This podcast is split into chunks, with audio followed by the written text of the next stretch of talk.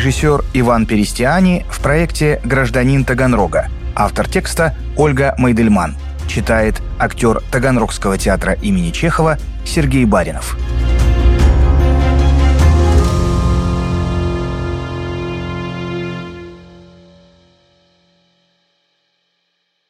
Люмьеровский поезд. Живая луна Жоржа Мельеса. Коронация русского царя.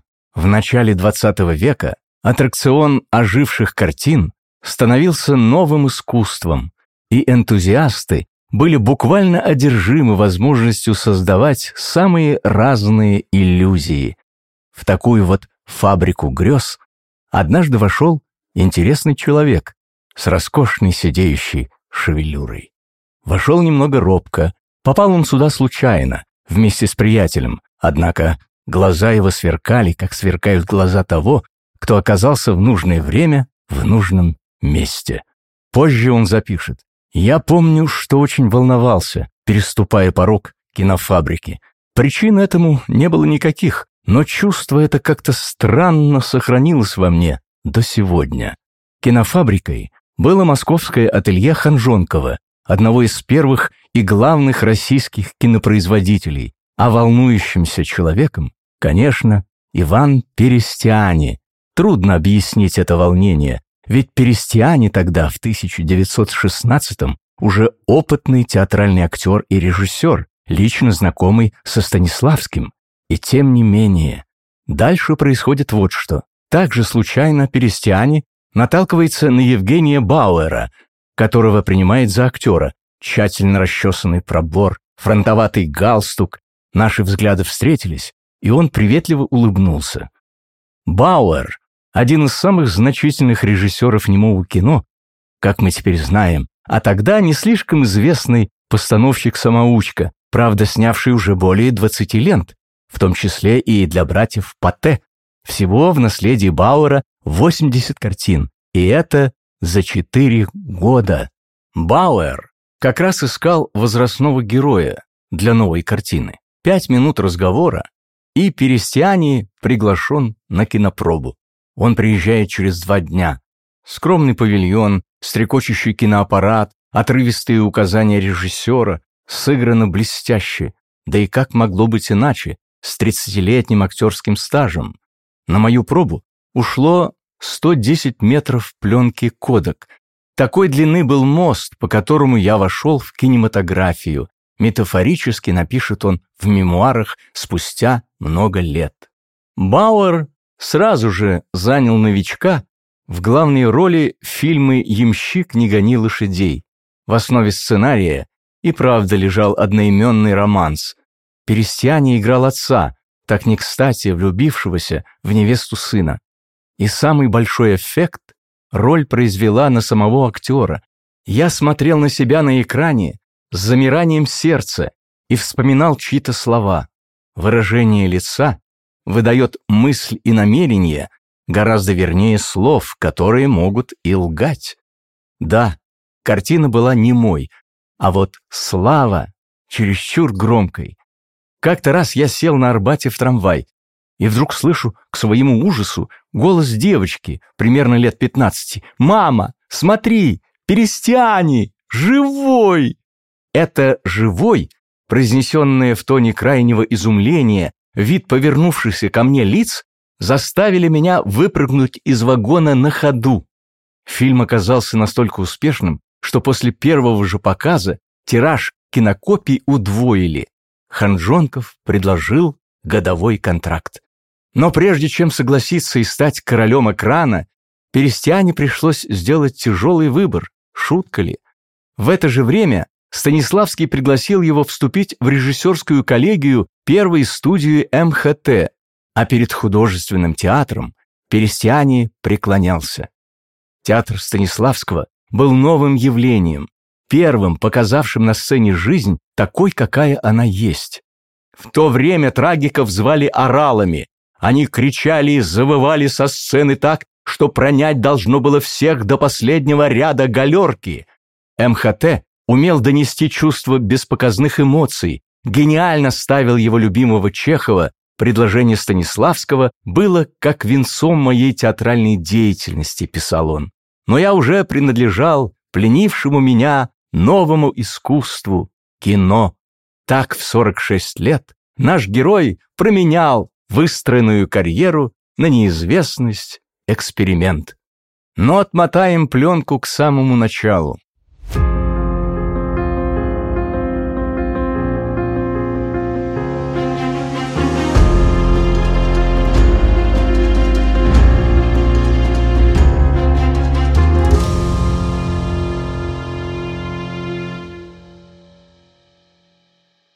Время действия 1870 год. Место действия Таганрог, родной город, стоящий на крутом берегу Азовского моря, на южной границе Великой степи. Здесь рождается на свет младенец, нареченный Иоанном. Рождается по любви, но от внебрачной связи молоденькой артистки ростовского театра Вальяно Анны Солодухиной и чиновника канцелярии таганрогского градоначальства, бывшего офицера Николая Перестиани. По законам царского времени в метрике у внебрачных детей нет фамилии, а человек без фамилии, как горько пишет Иван Николаевич, стоял в одной шеренге с бродягой, не помнящим родства.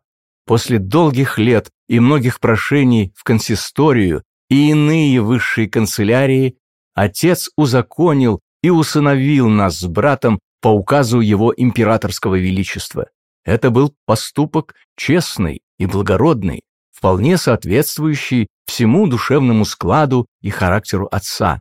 Но до этого долгожданного указа я был незаконно рожденным, и это омрачило всю мою юность. Прежде чем стать киноактером Перестиане, Иван долгое время носит театральный псевдоним Иван Неведомов, аллюзия на незнамого, незаконорожденного из пьесы Островского. Неудивительно, что уже в первой своей кинороли Перестиани показал на экране отверженного человека так, что вызвал слезы у самого Бауэра, а ведь он только молча и медленно прошел по коридору опустевшего дома.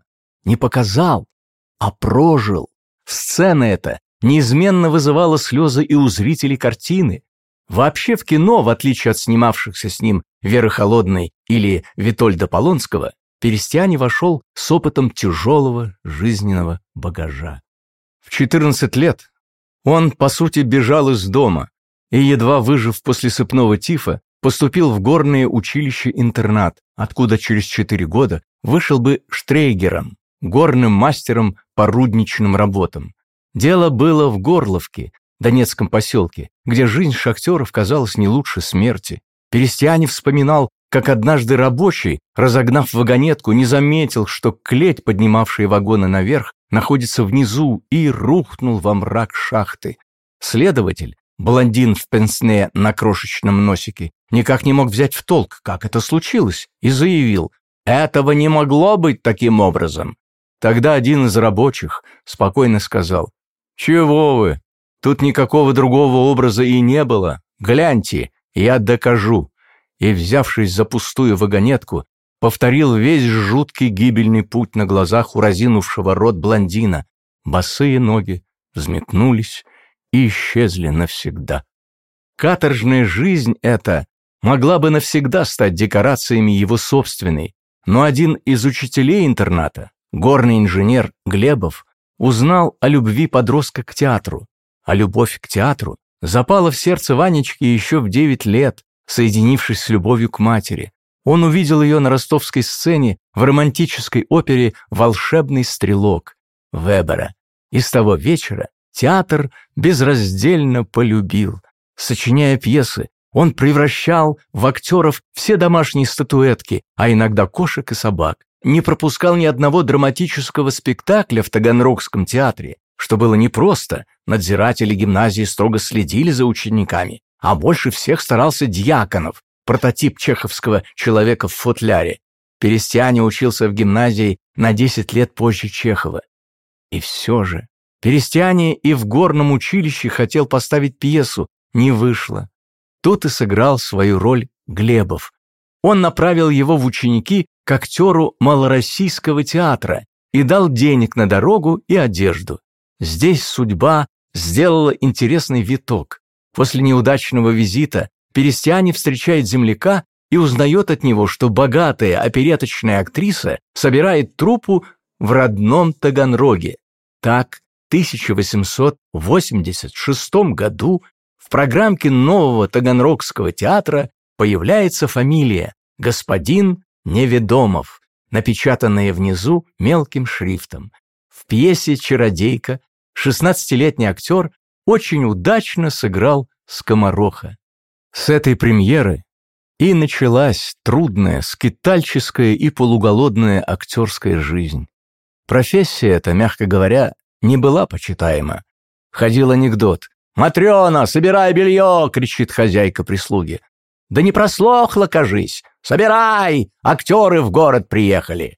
Тогда в Таганроге у прокурора сбежала жена с опереточным певцом. Гласной думы искренне сказал актеру неведомого. «Вот что значит вашего брата опускать в порядочный дом!»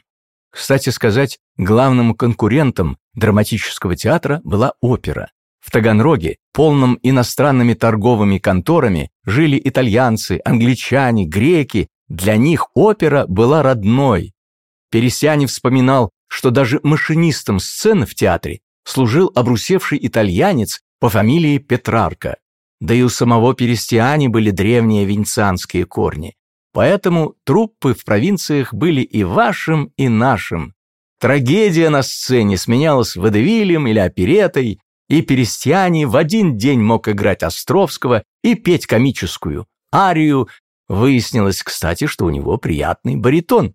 В мемуарах он усмехается. «Мне казалось глупым и неловким петь, обращаясь к партнеру, то, что проще и правдоподобнее было бы сказать. Заливающаяся соловьем туберкулезная Виолетта вызывала во мне глубокое возмущение. Но тут же добавляет, много позже мой друг Федор Шаляпин вдребезги разбил это мое предубеждение.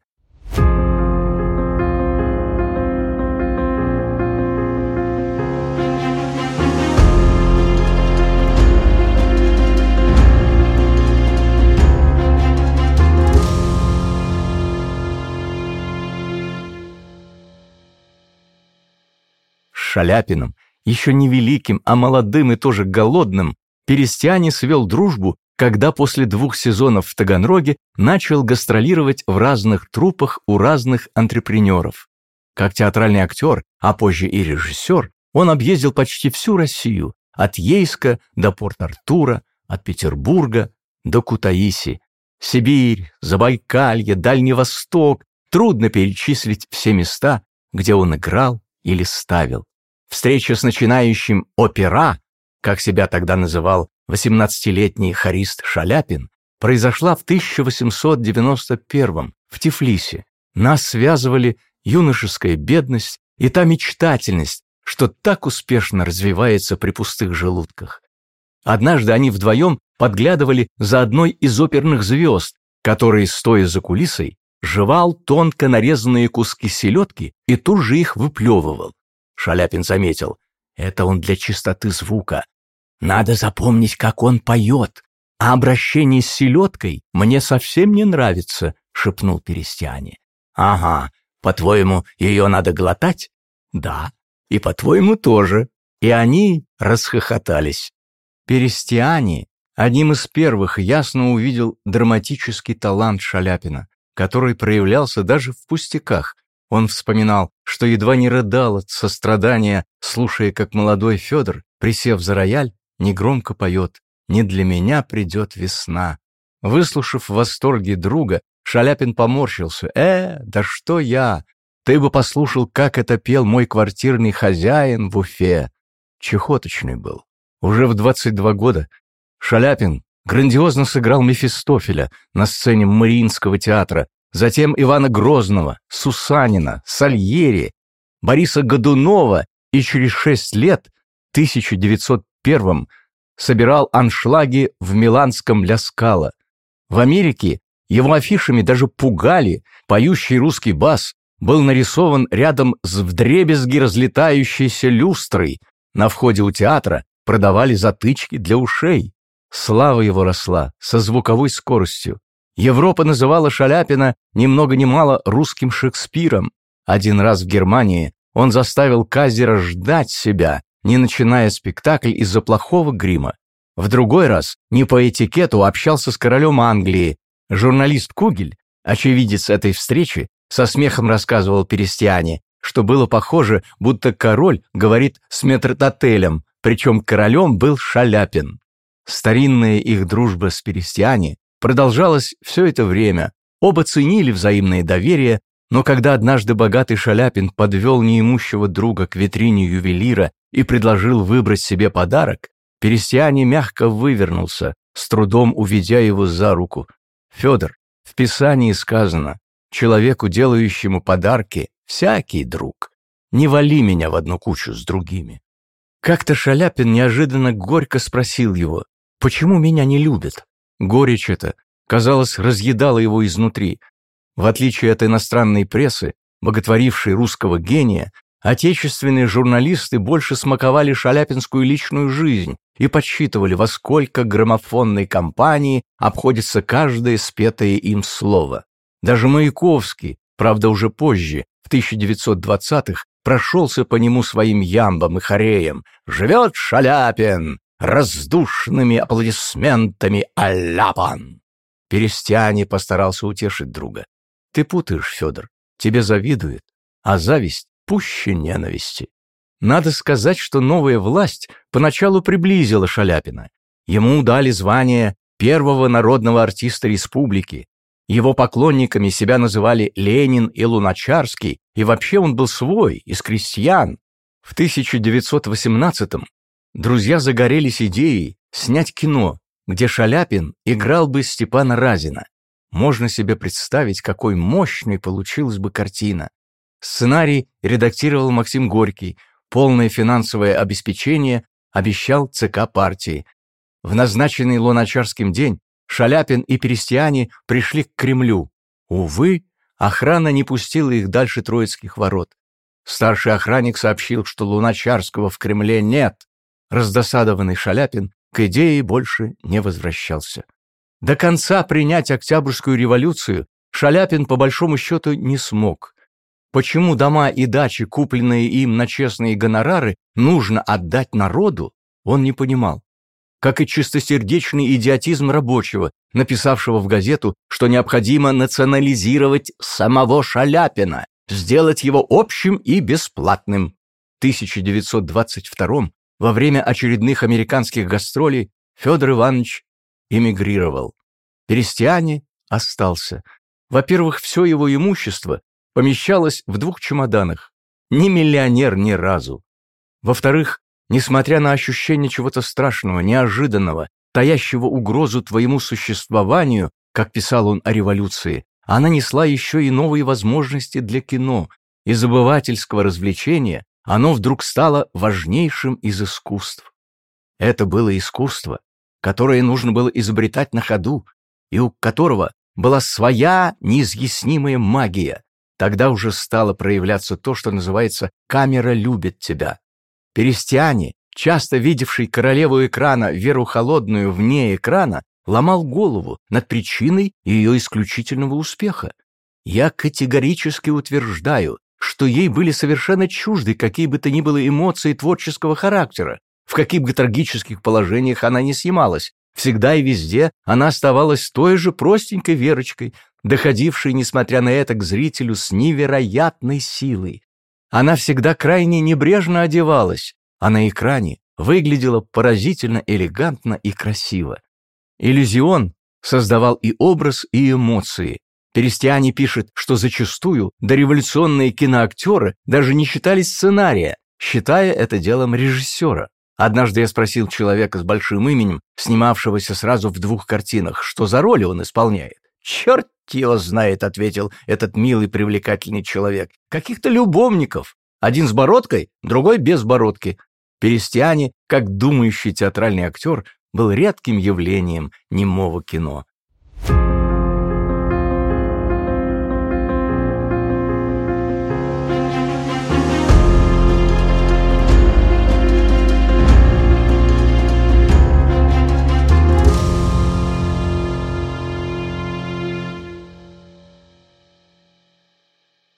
1917-му, снявшись в десятках картин у Бауэра, он решил попробовать себя в качестве сценариста.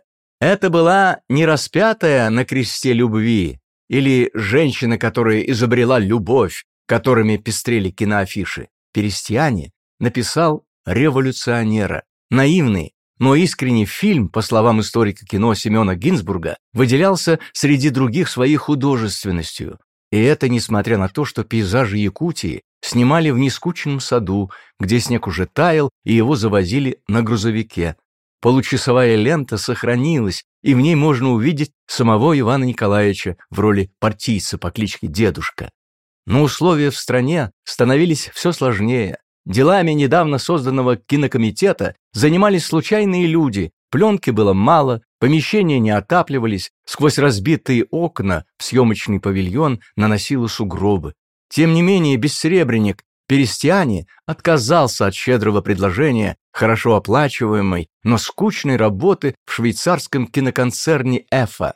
Он даже успевает снять еще два агитационных фильма, в одном засветился знаменитый Всеволод Пудовкин, когда становится известно, что вся пленка в России наглухо забронирована для хроники.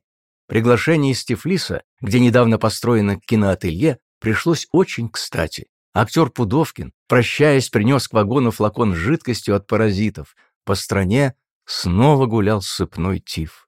Опустим год в Грузии, когда выяснилось, что начальник ателье арестован, само ателье опечатано, а Перестиане идет в режиссеры местного театра. В 1922 в Тифлисе все же открылась киносекция. Она состояла из лаборатории в 2 метра шириной за экраном кинотеатра «Аполло» и ателье, где стояли три хронических больных Юпитера, которые горели, подмигивая, шипя и вибрируя, когда им нравилось. Так начиналась жизнь тбилисской киностудии. Только редкий энтузиаст мог снимать в этих полевых условиях. Но Перестиани был энтузиастом и выпустил одну за другой три картины. Препятствий для меня не существовало. Я засыпал и просыпался с думами о своем искусстве. А однажды в дверь режиссера постучался господин Случай. Выглядел он как скромный начинающий писатель Павел Бляхин.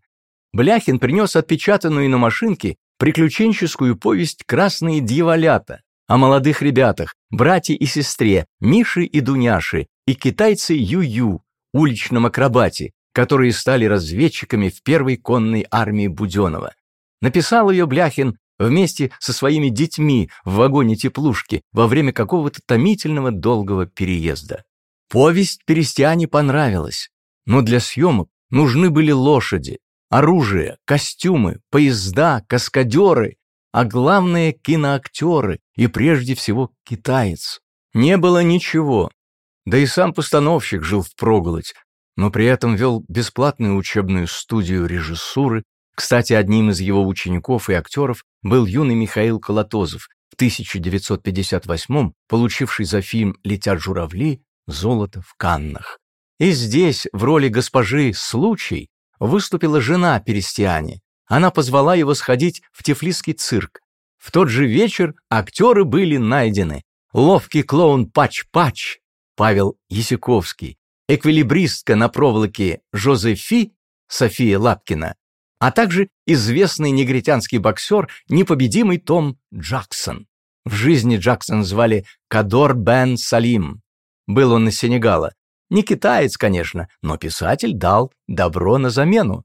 Прекрасно разрешилось и остальное благодаря содействию Закавказского крайкома комсомола. Договорились о военной форме, оружии и целом кавалерийском полке. С его выхода картина и начинается. Как позже рассказал режиссеру один из офицеров, многие участники съемки, промелькнувшие на пленке во время войны с Гитлером, стали известными военачальниками. Натуру снимали в Батуме. Машину киногруппы не было, и приходилось пользоваться услугами черной автостоянки частников, обладателей развалин на колесах, которые они вытащили на буйволах с кладбища военных машин. После одной поездки администратор картины чуть не посидел. Тормозилась колымага веревками, протянутыми через дыру в днище. Другая поездка едва не стоила всем жизни. Удалец, подрядившийся вести киношников, подозрительно говорил о себе в третьем лице. «За рулем Орджоникидзе! Орджоникидзе не подведет!» К товарищу Серго, которого Пересяне знал лично, он отношения не имел. На одном из поворотов однофамилец грузинского революционера разогнался так, что машина со свистом перелетела через речушку, мост на который давно рухнул, а приземлившись на другом берегу, Коломага чуть не выкинула режиссера наружу, крыши у нее не было. Нельзя же так гнать, не зная дороги, ужаснулся Перестяне. А зачем Орджоникидзе знать? Скорость побеждает все препятствия, гордо заявил водитель. Интересно, что в итоге красные дьяволята были сняты без сценария. Мотаясь по делам производства между городами, Перестиане его потерял. И я сделал нечто небывалое в летописях кинопроизводства. Начал снимать на память, запишет он позже, что называется, положив руки в карманы. Ориентировался по сохранившимся листкам с будущими титрами. В немом кино они заменяли звук. Но даже эту неудачу удалось обернуть себе на пользу. Поставлено без сценария. С такой гордой надписью картина попала на экраны. Ставили не только без сценария, но и без репетиции. Темнокожий актер Кадор Бен Салим в 1926 году признавался в советском экране, что поначалу даже не понимал, когда наступал момент съемки. Мне, Жозефи Ясиковскому, читал Перестяне какие-то лекции о кино, лекции были длинные, но я их не понял, потому что я тогда плохо знал по-русски. Сказали мне только, что нужно сниматься, и снимать нас будет аппарат. Привезли в большой зал, заставили бегать, а я все думал, где же аппарат? Аппарат, мне казалось, должен быть большой, как вагон, раз так много снимать. Потом сказали, вы свободны, Джексон. Я спросил Исаковского, когда же снимать будут? Нас уже сняли. Как же сняли без аппарата? Да вон аппарат. А я не поверил сразу. Слово такое большое, аппарат, как трамвай. И дело большое, а коробочка маленькая. Профессионалами актеры не были. Главное, что от них требовалось, красиво выполнять трюки.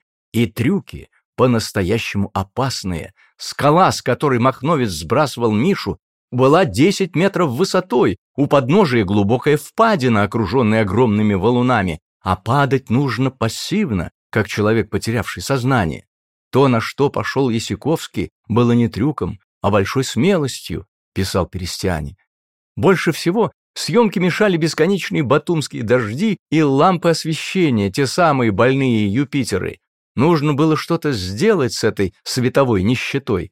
Как-то во время очередных тягостных раздумий режиссер с оператором заметили яркий отблеск солнца на одной из жестяных банок. Он давал интересную подсветку. Так родилась идея сделать из подручных средств отражатели – когда в Грузию приехали американцы и увидели эти самодельные щиты, то очень удивились. Оказывается, отражатели широко использовались в Голливуде. Уезжая, они подарили Перестиане книгу с надписью «Русскому Гриффиту».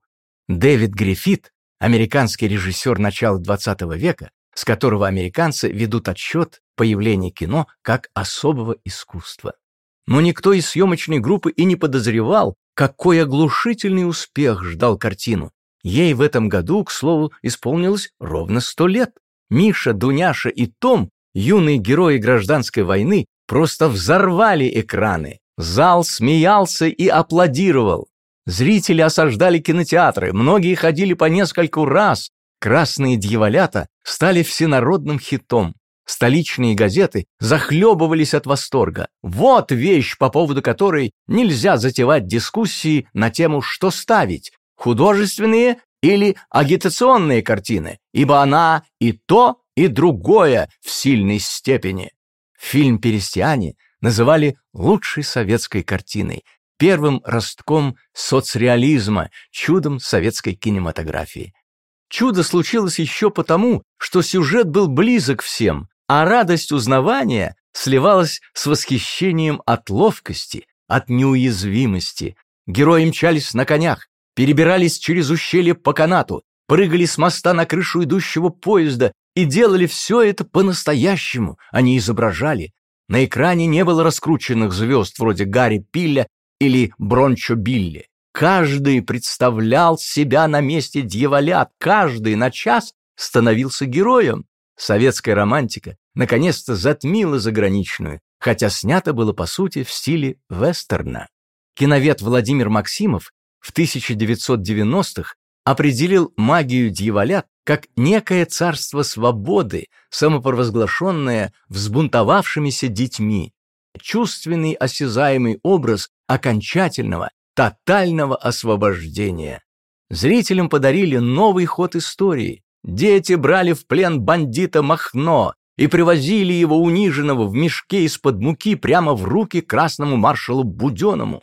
Спустя почти век Этим же приемом воспользовался Тарантино, создав свою исторически справедливую реальность и убив сначала Гитлера в «Бесславных ублюдках», а потом маньяка Чарли Мэнсона в картине «Однажды в Голливуде».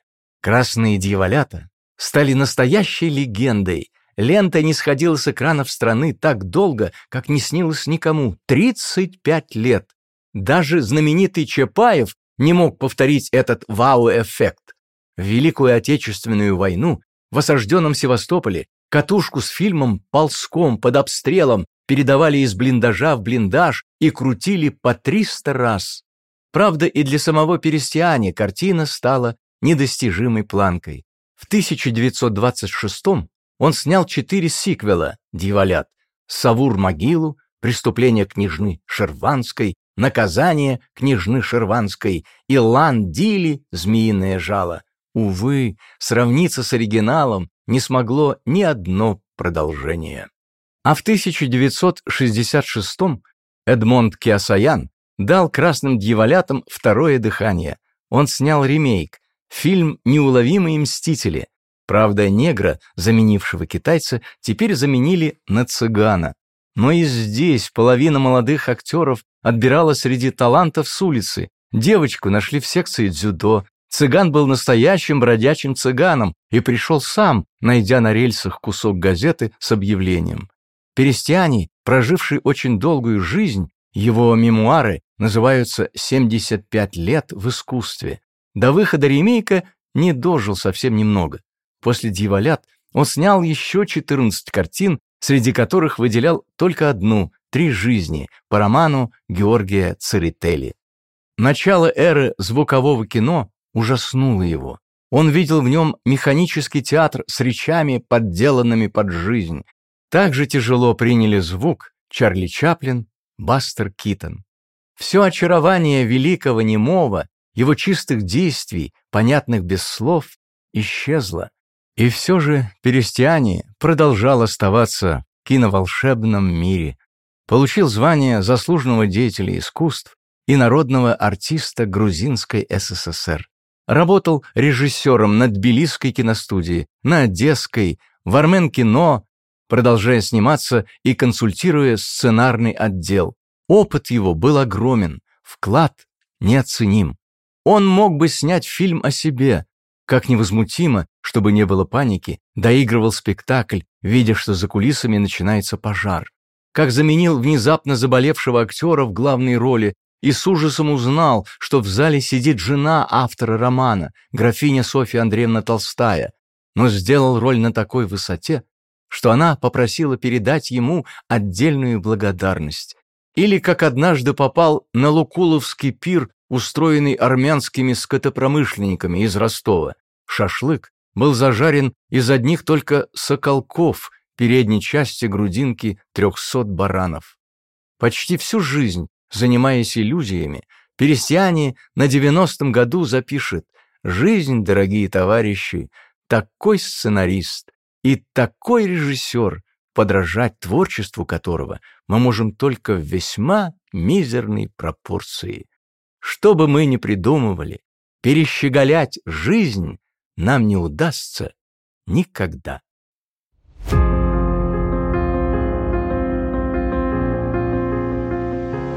В сентябре 2023 года Таганрогу исполнится 325 лет. Журнал «Нация» и Банк Центр Инвест сообща придумали подарок имениннику. Мы расскажем истории 25 его уроженцев и жителей, которые прославили Таганрог не только в пределах России, но и за рубежом. Если вам понравился этот подкаст, Подпишитесь на журнал «Нация» в соцсетях, чтобы услышать новые истории.